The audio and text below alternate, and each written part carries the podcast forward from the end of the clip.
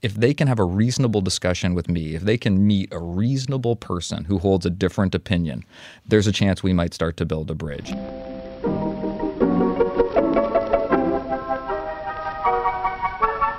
Maybe it's just that you don't know how to use social courtesy. Oh, that's old fashioned. Watch how Lizzie Post. and Dan Post act as host and hostess. They know that courtesy means showing respect, thinking of the other person, real friendliness. Coming up on this episode of Awesome Etiquette Should wedding guests have a change of attire? Can you be too approachable? A couple of your awesome etiquette entertaining questions. And do you have to write thank you notes to funeral attendees? In our postscript segment, we'll talk about tolerance and tier two topics of conversation. Awesome Etiquette comes to you from the studios of Vermont Public Radio and is proud to be part of the Infinite Guest Network from American Public Media. I'm Lizzie Post. And I'm Dan Post Senning from the Emily Post Institute. Wedding. I know. I didn't sleep last night. Oh my gosh, is that setting in? It is. And this is my last day in town at home before heading to the wedding site. So I've got a 24 hour countdown from 8 o'clock this morning Nice. to be packed and ready to go for the next two weeks. That is amazing. it is, if everything comes together by T minus 20. Dude, I'm Two hours feeling from it. now. I was like on the on the on the live chat with India. When is my sari gonna get here? I mean, I'm freaking out, and it's not even my wedding. Yeah. good news is all the physical pieces are in place. Okay, good. Like some of the remaining to dos, uh, a couple more rehearsals of the first dance, the playlist for the reception, Oh, the the nice. slideshow.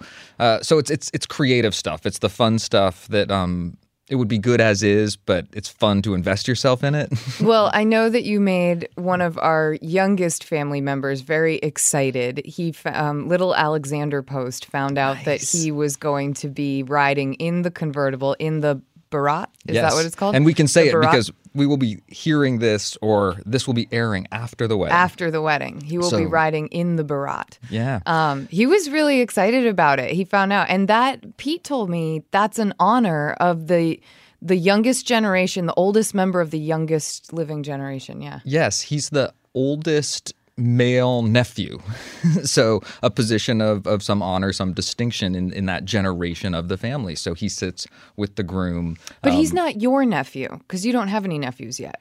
How does so? Is it just that if there aren't any nephews, it goes to then cousins? nephews like aunties and uncles. Oh, is special- a, a broad term. broad term. Okay, Um, in this particular case, but you know, usually if there was an actual nephew nephew, He yes. would be the one. In our case, where we've got this cousin network, and and that is the next generation. Okay, so wait, what about the girls? Um, there's there's roles there also. I'm I'm trying to remember, and, and because um, you have we- so many details in your head. and we don't have a horse. And I think there's actually a role for feeding the horse that's maybe like the sisters or the. the I'm, I'm serious. It's so someone could be walking next to the convertible with a tank of gas. something something to that effect. Yes.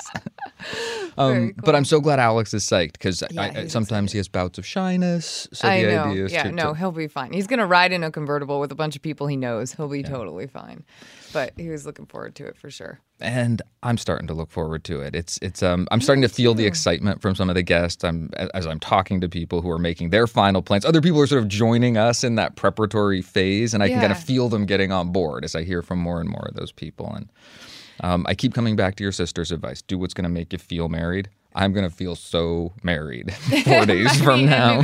Well, what I love is that you came into the office a couple weeks ago after having picked up the rings, or or Pooja had picked up the rings, and you were like, "I just want to wear it already. I just want to wear it already." It's like you're so you are so ready to be married, and I think it's going to be really fun. And next week's show, we get to talk about what that was like. I know, right? It's been wedding, wedding, wedding, wedding, wedding, and maybe now there'll be a little bit of an exhale. I'm sure. I'm sure everyone out there is ready to talk about something else. No, no, I can't wait to give them the full rundown. Tell them what the food was like, what the dancing was oh. like, what everyone's outfits were like. I think it's just gonna. I'm man, you're So not a little- getting a little of it. more wedding to We're go. gonna tell everybody everything. so you'll have to tune in next week. But shall we get started with today's show? Let's.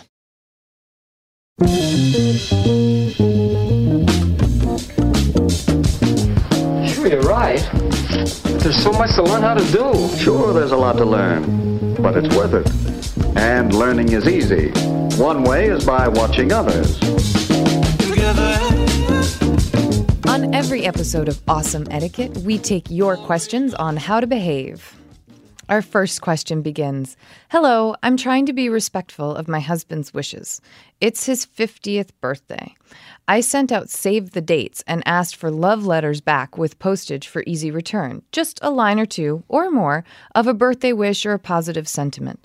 I'm trying to collect 50 of them and have only gotten five back.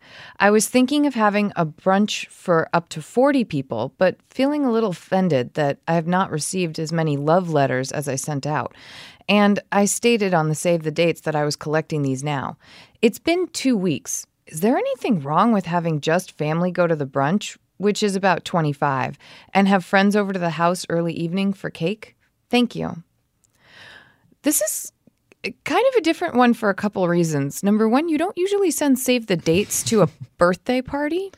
Second, I'm looking at it and thinking that if she sent out 50 of them to 50 people, but she's only inviting 40 people to brunch, so you sent a save the date card to 10 people who aren't invited to the maybe it's accounting for 20% no shows.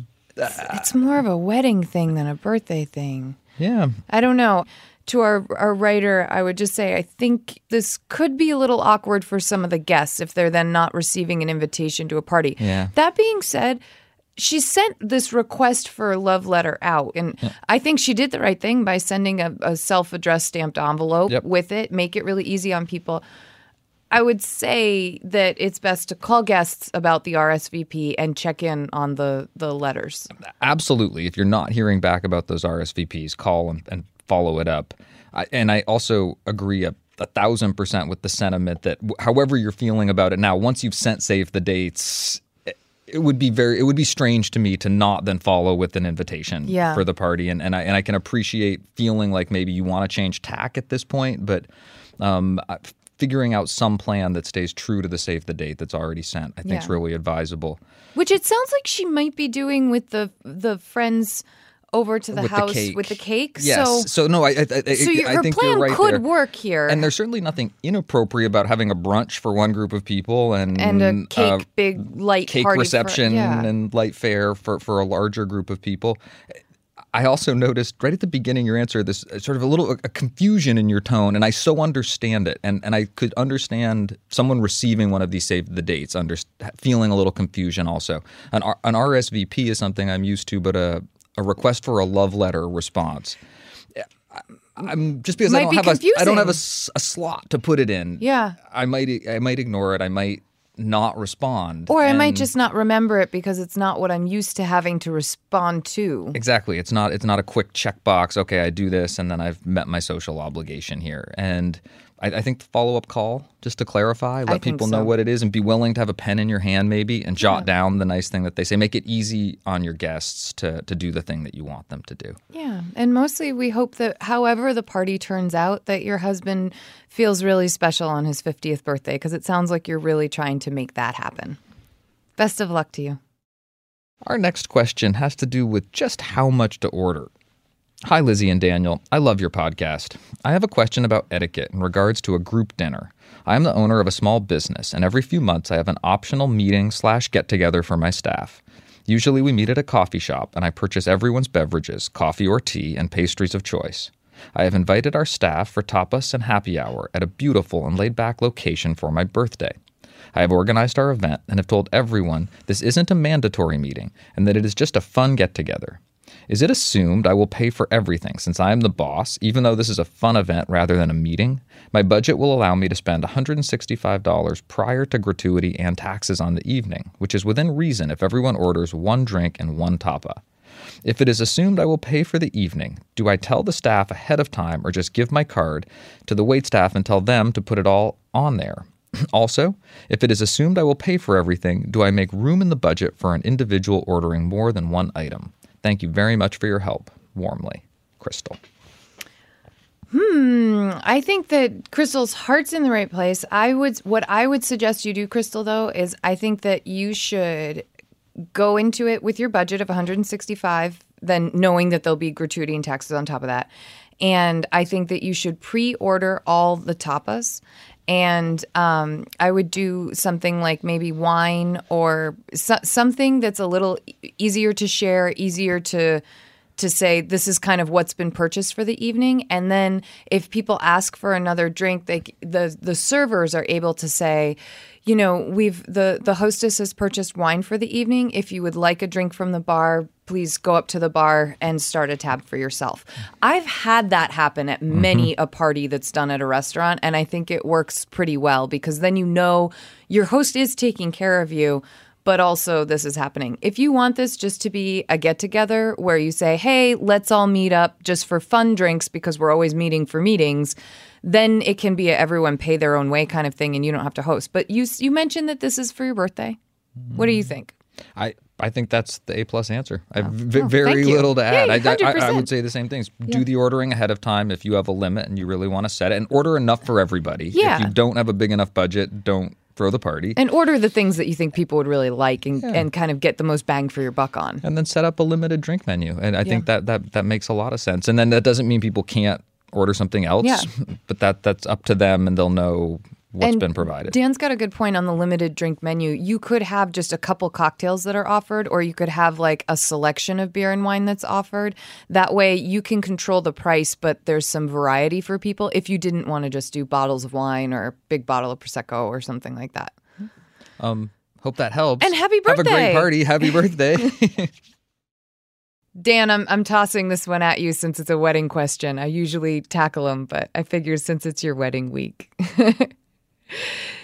Dear Lizzie and Dan, do guests have to change dress? As the ceremony is at 3 p.m. in a church and the function, I'm assuming she means reception, only starts at 7:30. All the guests want to know. The wedding party will stay in the same attire as some of the photos are being taken before. Regards, mother-in-law Susan. What do you think? Well, Susan, this is an interesting question. I'm curious about the standard for attire that afternoon. Um, it's it's entirely possible a change of dress would be appropriate. Uh, 7:30 evening wedding. I'm guessing that maybe it's black tie, maybe it's that level of formality.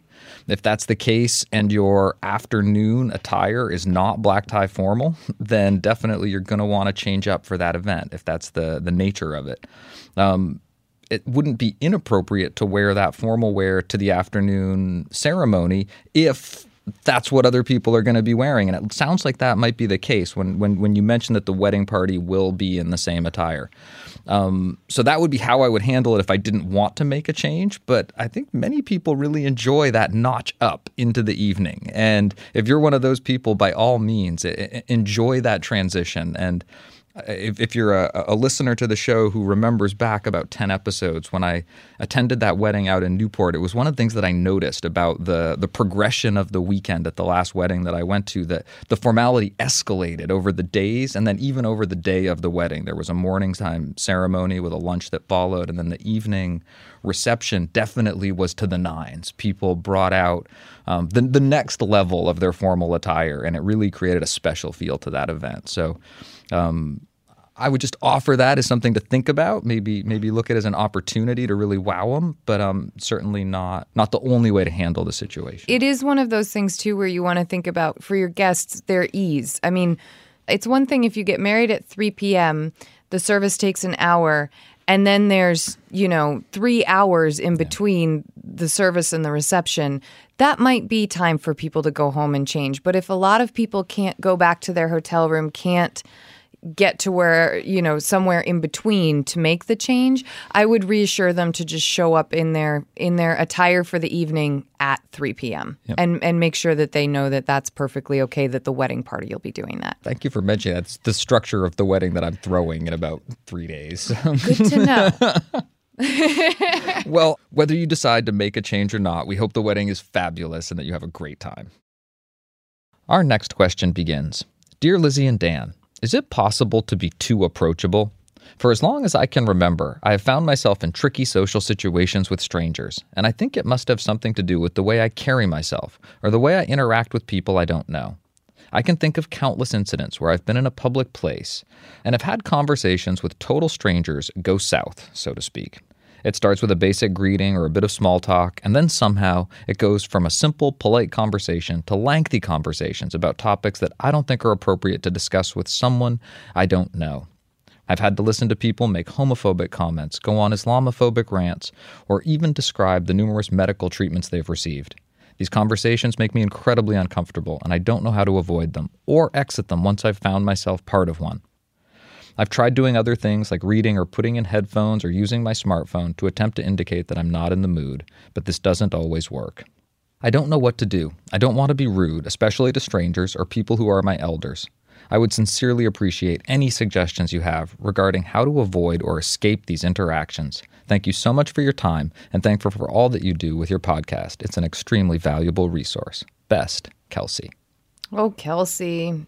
I used to date a guy, and he and I used to say, "What do we have like talk to me stamped on our forehead?" Because it was the same thing. We were we always, and it was always the really extreme people. It was always the people that had the sob story, or that yeah would have some kind of a, a really. Um, ter- I don't want to say terrible, but um, politically incorrect agenda. Sure. It was so tough. And it's so true. Some people really shine. Some people just draw they draw that's a other nice people to them. yeah. And I never want to tell anyone to tone down their shine. I always think it's a sucker on my forehead or something like that. But um, I don't want to tell you to stop being the the, the shiny person Yeah. that Dan's talking about. I think that having that small talk is a it, it makes you a, a brighter part of this world. And I would never want to encourage you to not be that person who who smiles and says a friendly hello or or has a slight comment to a, to a person. I think that's your nature, and I'm never going to tell you not to do that. But what I would say is that as soon as that first sentence comes out about the recent medical treatment or the homophobic comment or the whatever, that's when I would encourage you um, with a very with a very easy but confident voice to say, "I'm sorry, I don't want to engage in this conversation." And it's your right as a person talking to a stranger to be able to say that. Mm-hmm. And then turn around and, and I encourage you to ignore them. Mm-hmm. And if you have to leave, then you have to leave. But I, think that's a good hard limit. It's don't, don't don't let yourself be victimized and know that ultimately there is nothing rude about disengaging from a conversation that you're not comfortable with. Absolutely nothing at all. nothing rude at all. In some ways, it's a bit of a tease for our postscript. We're going to talk about how to talk politics and how to approach some of these tier two difficult conversations. Um, having sort of staked out that territory Yeah. of one, sitting there and just listening to something you're not comfortable with, two, saying that it's entirely appropriate to excuse yourself from the conversation. Yeah. In the middle, I, there might be some territory, and I, I'm I'm reminded of of myself visiting New York City recently, and you, you come out of your cabin in Huntington, Vermont, and you head down to the city, and boy, it's there's just people everywhere, and stuff's going on. You can feel it. It's so exciting, and it takes me a little while, like a few hours, to get the complete shine off me, and a couple days to really get, get any sort of city awareness where I don't look like that wide-eyed deer in the headlights walking around looking to engage everybody because I just don't see that many people on a daily basis. And New Yorkers have this this effective way of not engaging each other despite sharing a lot of proximity with each other. And it's definitely a skill that It's a that- city skill. that It is a degree to which you make yourself available to the people around you how deep the interactions that you have with the people that you pass by or you encounter in your day go. And I love my visits to the Midwest. When I get off the plane, all of a sudden everyone's got time to interact with you everywhere. And because I'm a bit of a cheese ball from the Emily Post Institute, I love that. I, I do I do these little too. interactions and I feel really comfortable and at home. Um, so I, I, maybe that will help a little bit. I'm, I'm sort of drawing out, out a, a, a long-winded metaphor here, but if you could think about putting on your city kid or your your put your country cousin away for just a minute. um, she may be a city kid. She might have been born true. and raised in it's New York true. for all we know. It's true. Not everyone lives on a mountain. Sorry, I'm just taking. I'm teasing Dan because he's. and and Talking. and grant, granted, this isn't this isn't really um, uh, targeted etiquette advice. It's more a, a thought that might be useful within the larger parameter of. It's really not not. Um, required for you to mm-hmm. sit and listen to someone have a conversation or say It's things not. that you don't think It's are not. appropriate. So definitely, I, I hate. I hate telling someone to ignore another person, but you've done the polite part of ac- acknowledging that they're there, saying something polite, that's that small talk conversation, and then it went too far. And that's when you're allowed to put that boundary up and, you know, either call someone on your phone, start doing something. If they keep talking at you, just keep ignoring them. It, it's that it's that simple and it's also difficult. So just stick with it and know that you aren't being rude. You gave them the politeness they needed in the beginning, and that is all that is required of you. Good luck, though, man. I feel for it. It is tough. It is tough, Kelsey. so good luck. Our final question for today deals with funeral acknowledgments. Please advise if it is necessary to send a thank you note to people who attended the funeral of a family member, or do you only send them to those who sent flowers or cards? Thank you, Marina. Marina, uh, thank you for your question. It's got a simple answer. You you are not required to send thank you notes to people who attended the funeral. Um, it is a really important step to send thank you notes to people who have sent condolence cards or flowers. But for those that just attended the funeral, um, a personal acknowledgement is fine.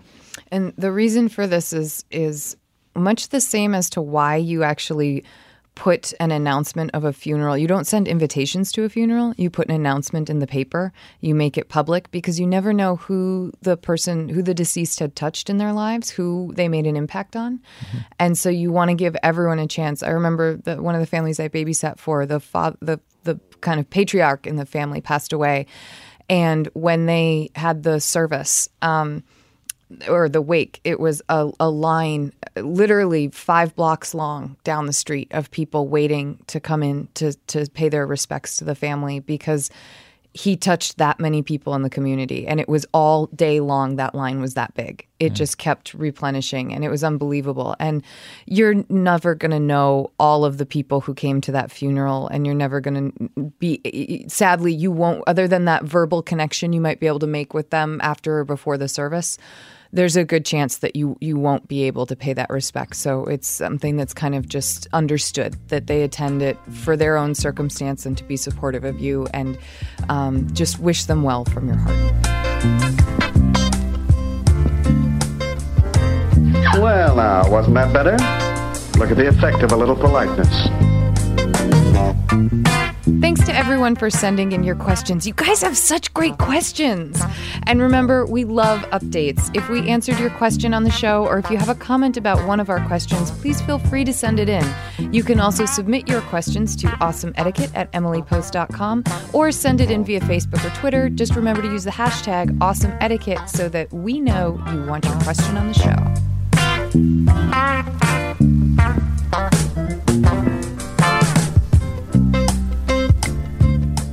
This week's postscript, we're going to talk a little bit about etiquette and politics, and it's a, an appropriate topic sitting here in the studios of Vermont Public Radio because today is the day that Bernie Sanders will announce his presidential bid down on the waterfront of our, our little Burlington town here. It feels like we're scooping the news because that's not going to happen until this evening. But you'll all be listening to this show next week. And there's definitely a buzz in this building as people prepare to head down there. Vermont doesn't have a lot of big political news, so this is this is definitely a big deal in this yeah, little state. It's exciting. Um, but however you feel about Bernie Sanders and his run for the presidency, or anyone's run for the presidency, exactly, it really, um, for for me, seems like an appropriate moment to think a little bit about politics and talk a little bit about politics. And we've talked about tiers in conversation and small talk, safe territory, sports, weather, celebrities, what you had for breakfast. In tier two, the religion and politics and dating or your love life tier, there's that political question. And we talk about tier two topics of conversation being potentially controversial. Risky. They're a little bit risky. And we say you maybe avoid them in polite company or in those those moments when with acquaintances when you don't know who might have what opinion. A new business associate and yeah. you really haven't felt each other out yet. So at the same time, our civil society would cease to function if we couldn't have political discussions. The, the, the existence of our democracy, and our democratic process requires that we're able to have political discussions and have them intelligently and coherently and and have those discussions with people we don't always necessarily agree with. And that's really the the, the heart of um, today's postscript is looking at at tolerance and how we come together around disagreement and when when we're teaching our business etiquette seminars, we sometimes talk about strategies for having these tier two conversations and things that are, are important to think about before you go into a discussion about politics. And one of the first things that I like to remind people is that by definition, one of these controversial subject areas or topic areas, there are people who have very different opinions about those topics. That's that's what makes them so controversial and they they potentially will feel very strongly about them and it's legitimate that they do. And just having that framework in your mind when you enter the discussion, when you when you start talking politics, you have to prepare yourself for the person that you're dialoguing with or discoursing with or the people that you're dialoguing with or discoursing with to have an opinion very different than yours. And you have to be prepared to accept that. Now that doesn't mean that you think they're right. yeah, you don't have to adopt it, but accepting it is different. It doesn't mean you have to agree with them, but Yeah. it does mean you have to accept their the legitimacy of them having that opinion. And What is what is Mm. it that we always say? I will respect your opinion no matter how wrong it is. exactly. but it's like we always joke about that in our family, but it's the truth. It's it's I will. Yeah. Absolutely, and, and and it's really where the test begins. Yeah. Um, the temptation to resort to the the ad hominem attack or the the response to the person. I can't believe you would think that, or I can't believe That's one of the hard you ones. Get your information from the, uh, someone as intelligent as you should know better than to trust that source. What Dan's bringing up is one of the first places where people break away from being able to have that intelligent conversation and it's the it's the shock that someone that you know and respect and like so much could think so very differently from you. Yeah, no, and and it's it's it's a risky trap, and it's easy to, to fall into very quickly, and without even imagining it. But but first of all, being willing to keep the focus on the issue that you're talking about, and not on the other person, I think is is critically important. One thing I try to do in that moment is is to simply remind myself, okay, this this is a, a subject that we're talking about. We aren't talking about our relationship. It's it's almost like I, in my head I try to go to the place of this is where we're different. Just remember that we're different. Yeah.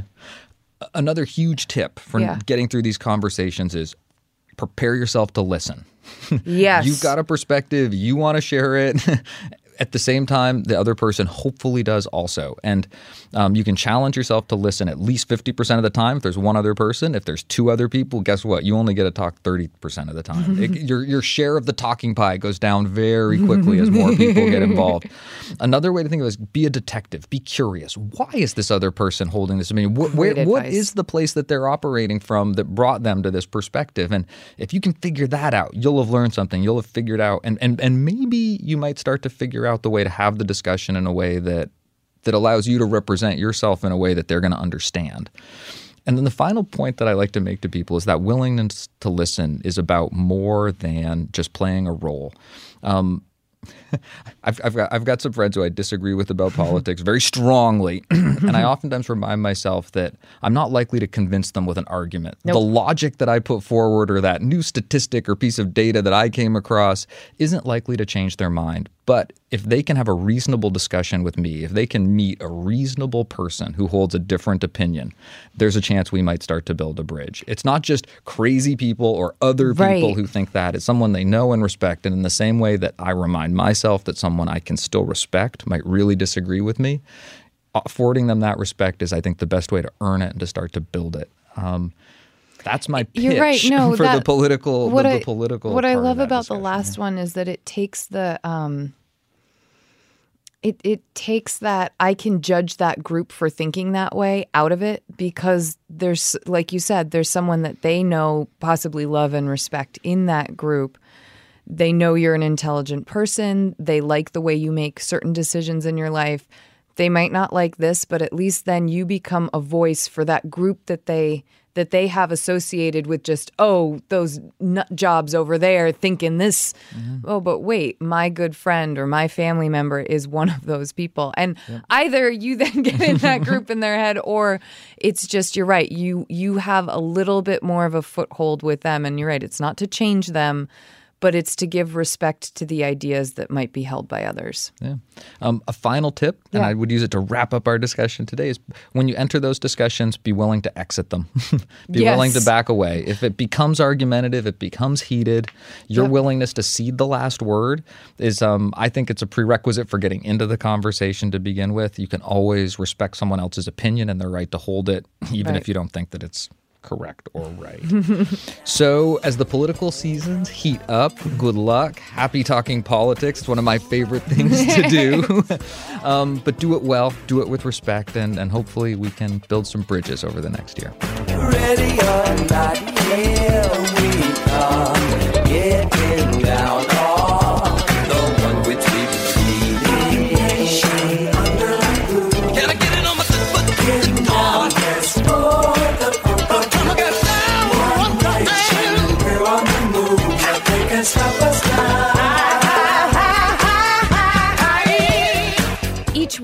Like to end our show on a positive note with an etiquette salute. And I do want to encourage you to send your salutes in because we're out of salutes. We need salutes. We Send need us your salutes for the salutes. Come on. We know there's great people out there doing great things, and we want to hear about the great people in your life doing great things. Today's salute begins I was recently asked out on a date by a very nice gentleman. We were both working the same event at a music festival and chatted quite a bit over the course of the weekend. We exchanged numbers, and soon after, he got in touch with me. Very early on in the conversation, he actually said, I really enjoyed talking with you, and I would love to take you out for dinner. It was so refreshing to hear those words. It is so awkward to go out with someone and not be sure if it's a date or just two friends hanging out. It seems increasingly common that people are hedging their bets when it comes to dating and just asking someone to hang out. As if to say, I like you, but something better might come along, and I don't want to take you on a real date if things aren't going to work out. I think clarity of communication is always important, but particularly in the very complicated world of dating. And I really appreciated this gentleman stating what his intentions were at the beginning so that I knew what to expect. Again, thank you both so much for a wonderful podcast. Best, Sarah. Sarah, that is a lovely salute. I couldn't be more in your camp and agree. I- Indeed. I, do hope you get either more asks like that or that this is the beginning of something really great in your life. You hear that? She says you're not as rude as you used to be. What do you know? That's our show for today. As always, thank you for listening and spending some of your day with us. We hope you have a wonderful rest of your week. And don't forget, there's no show without you, so send us your questions, your etiquette salutes, and your suggestions to awesomeetiquette at emilypost.com. If you like what you hear, don't be shy, tweet it, Facebook post it, and of course, you can subscribe on iTunes and leave us a review. On Facebook, we're the Emily Post Institute. On Twitter, I'm at Daniel underscore post. And I'm at Lizzie A. Post. or you can visit our website, emilypost.com. Our theme music was composed and performed by Bob Wagner. Our show was edited and produced by Hans Buetow.